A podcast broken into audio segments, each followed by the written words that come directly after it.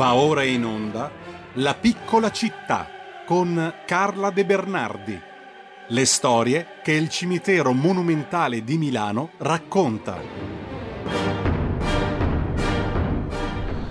E allora, All'ombra dei cipressi e dentro l'urne, confortate di pianto, è forse il sonno della morte menduro? Lo chiediamo subito a Carla De Bernardi, che dovrebbe essere in collegamento telefonico con noi.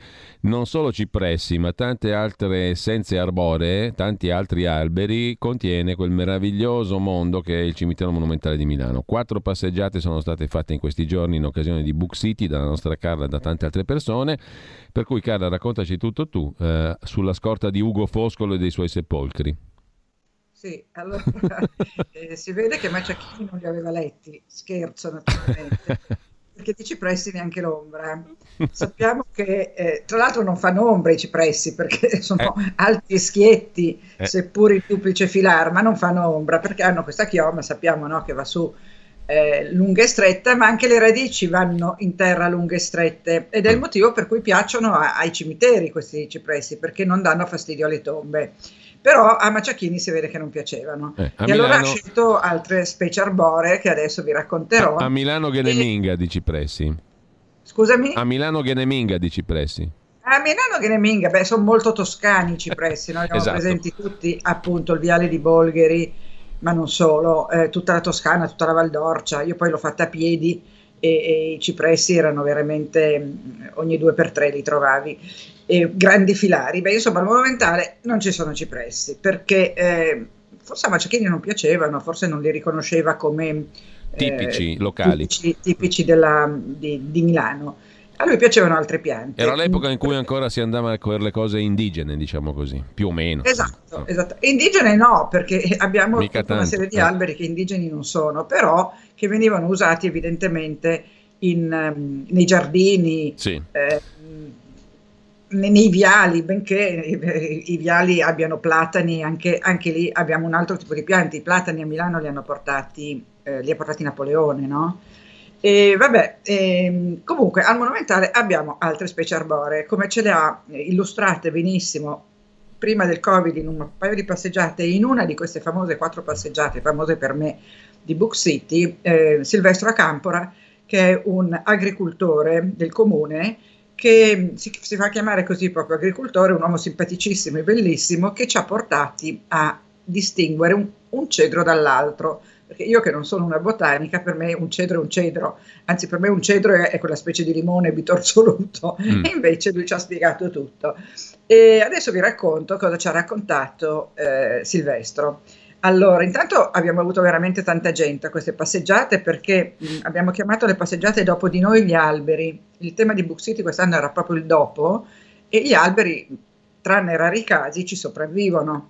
Ce n'è uno al Monumentale ho, di cui non ho messo la foto, che invece, poverino, è proprio moribondo se non morto, e ha buttato fuori tutta la sua resina, per cui è tutto ehm, segnato da delle colature di resina che si sono indurite, quindi se le tocchi, le prendi in mano, sono, sono dure, sembra miele indurito, e proprio è come se avesse voluto regalare la sua resina prima di, prima di morire, perché gli alberi sono generosi, gli alberi sono esseri viventi mi diceva l'altro giorno una persona presentando il libro di Stefano eh, Mancuso su, sugli alberi, la costituzione degli alberi, che rispetto a noi che siamo 7 miliardi, che facciamo ridere come numero, non in assoluto, ma rispetto agli alberi e ai vegetali, eh, sono loro i padroni del mondo, sono loro i padroni della terra. Va bene, detto questo, cominciamo con eh, dire che entrando al monumentale ci sono simmetricamente, il monumentale è tutto simmetrico, tranne due reparti aggiunti nel Novecento, però quello diciamo progettato da Macciacchini è tutto simmetrico e quindi anche gli alberi sono simmetrici in tutta quella, eh, quella parte che è il recinto storico.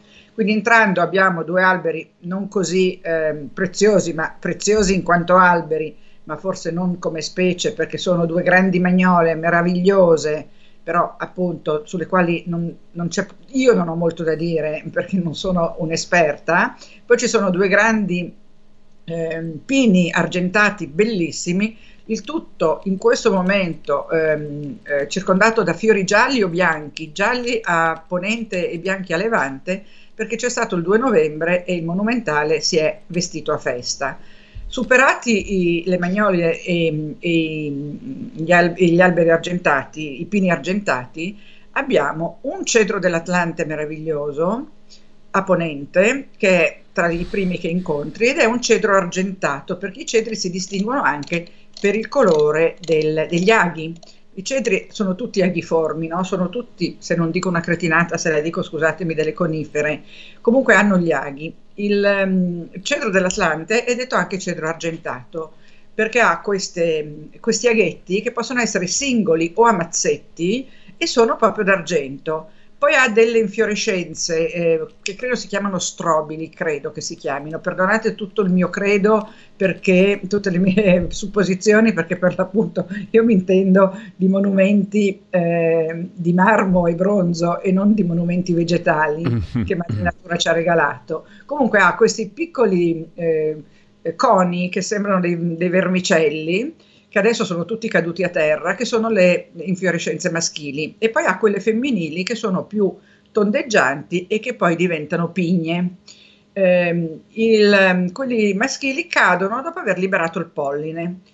Per fare le ghiande, quelli femminili ci mettono ben due anni. Quindi abbiamo questo bellissimo cedro del Libano è a sinistra di un'importante edicola che si chiama Edicola Crespi, che però quella non ha elementi vegetali, è molto simbolica e molto bella, fatta da un grande autore che è Ernesto Bazzaro, ma non abbiamo su quell'opera elementi vegetali. Abbiamo invece visto, prima di arrivare al cedro, la eh, tomba Bai Macario di eh, Eugenio Pellini che ha delle, dei fiori e delle capsule particolari che poi racconterò. A parte il cedro dell'Atlanta, abbiamo eh, il cedro del Libano che vi ho appena detto, a destra della stessa grande edicola, quindi molto vicini, abbiamo il cedro eh, del Libano, sì, il primo scusate era il cedro dell'Atlante, vabbè abbiate pazienza, è lunedì. Questo è il cedro del Libano che ha una caratteristica ben speciale perché ha i rami a candelabro, quindi se voi lo guardate da lontano, se state sotto non lo vedete, ma se lo guardate da lontano ha proprio dei grandi rami che dalla base si staccano dal tronco praticamente a 90 gradi per poi risalire verso l'alto e fanno questa specie di candelabro. Hanno sempre gli aghi eh, piccoli o, o, a mazzetti, verde scuro questa volta. E mh, mm, il cielo del Libano non ha, ecco, non ha fiori neanche lui, ma ha strobili, questa volta la, la definizione è giusta, eh, sempre quelli maschili un po' più lunghi di quelli del cedro dell'Atlante, che sono circa 3 cm e mezzo, questi arriviamo fino a 5, e poi quelli femminili eh, sempre sulla stessa pianta. Quindi diciamo, non so se si può dire questa cosa tecnicamente, scientificamente, comunque sono alberi ermafroditi perché hanno sia la, il fiore femminile che il fiore o lo strobilo, come volete chiamarlo, maschile. Poi abbiamo il viale centrale che è tutto eh, fiancheggiato da eh, cedri dell'Himalaya. Cedro dell'Himalaya è un albero molto eh, poetico e molto interessante. Beh, la struttura è sempre la stessa, cioè aghiforme con ehm, ciuffetti di aghi o aghi singoli, però in questo caso il tronco non è a candelabro, è un tronco unico ed è anche detto cedro deodara.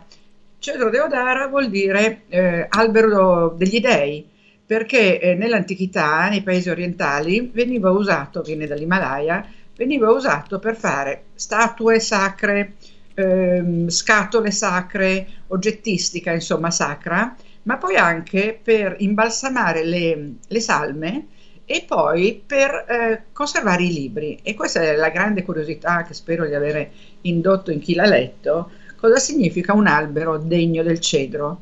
L'albero degno del cedro è eh, l'albero, scusatemi, il libro degno del cedro è un libro che per il suo contenuto di saggezza, di, di, di, di valori e, di temi importanti, sacri per l'appunto, è degno di essere unto con eh, l'olio del, del cedro deodara per essere conservato. Quindi questo olio non solo conservava le salme, ma conservava anche i libri.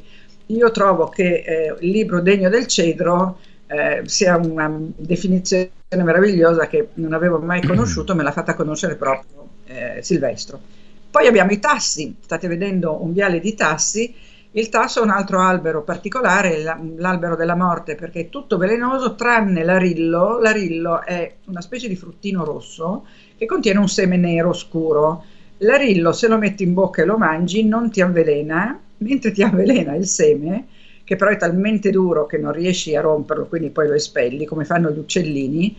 Eh, sono, è, è, è, tutto velenoso il tasso, tranne questo arillo.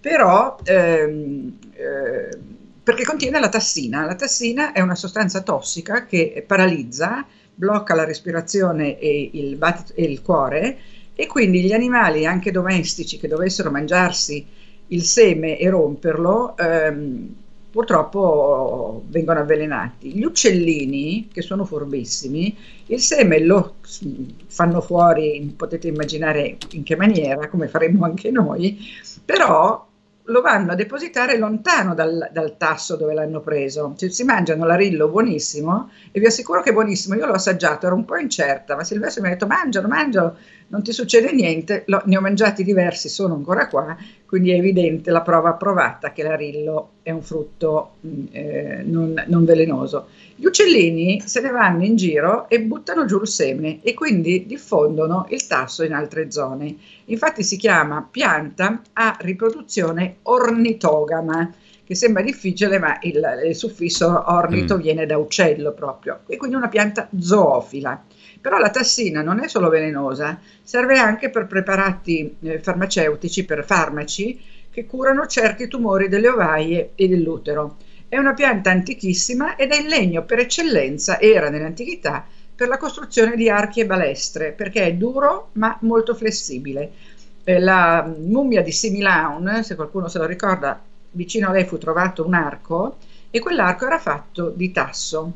E, quindi, e tra l'altro i tassi, così come i cedri, mille anni fa, 880 80.000, 100.000 anni fa, quindi molto anticamente, servivano nei boschi, nelle, nelle, zone dove non c'erano cimiteri veri e propri allora, ma c'erano sepolture, per identificare appunto le tombe. Quindi in un paesaggio tu vedevi un cedro o un tasso e capivi che lì mm. c'era una tomba. Abbiamo un minuto, un minuto Carla, ti richiamo al cronometro terribile. Richiamo al cronometro, io con le piante ho finito, no, abbiamo ancora i tigli un fagus pendola o faggio piangente meraviglioso, giallo e rosso, ehm, che tra le sue braccia tiene un tasso. E poi abbiamo altri alberi meno, meno, meno preziosi, abbiamo cespugli di agrifoglio, eccetera. Poi c'è tutta la parte simbolica delle piante, dei fiori, dei frutti e degli alberi sulle opere. Però, visto che non abbiamo più tempo, io ti dico che di questo parliamo la prossima volta. Posso solo dire, sì. visto che mi hai dato ospitalità su questo, che al Monumentale ho ambientato il mio ultimo libro, che si chiama Liz e le tre città, ed è un libro per bambini e per adulti, da leggere con i bambini. Eh, Liz è una gattina che per caso arriva al Monumentale, entra in contatto con la colonia di gatti che c'è al Monumentale e ci sono tutta una serie di avventure. Quindi eh, anche questo libro è ricollegato, ricollegabile al monumentale ed è il motivo per cui ne parlo qui, visto che la rubrica è quella. Come sì. vedete Liz ha dei bellissimi occhi viola e si capisce perché. Stiamo vedendo e la copertina. Credo che abbiamo finito, mi dispiace tanto, avevo tante cose da dire, ma le diciamo la prossima volta. Alla prossima volta, grazie mille a Carla De Bernardi. Grazie grazie, grazie davvero. Grazie. Avete ascoltato La piccola città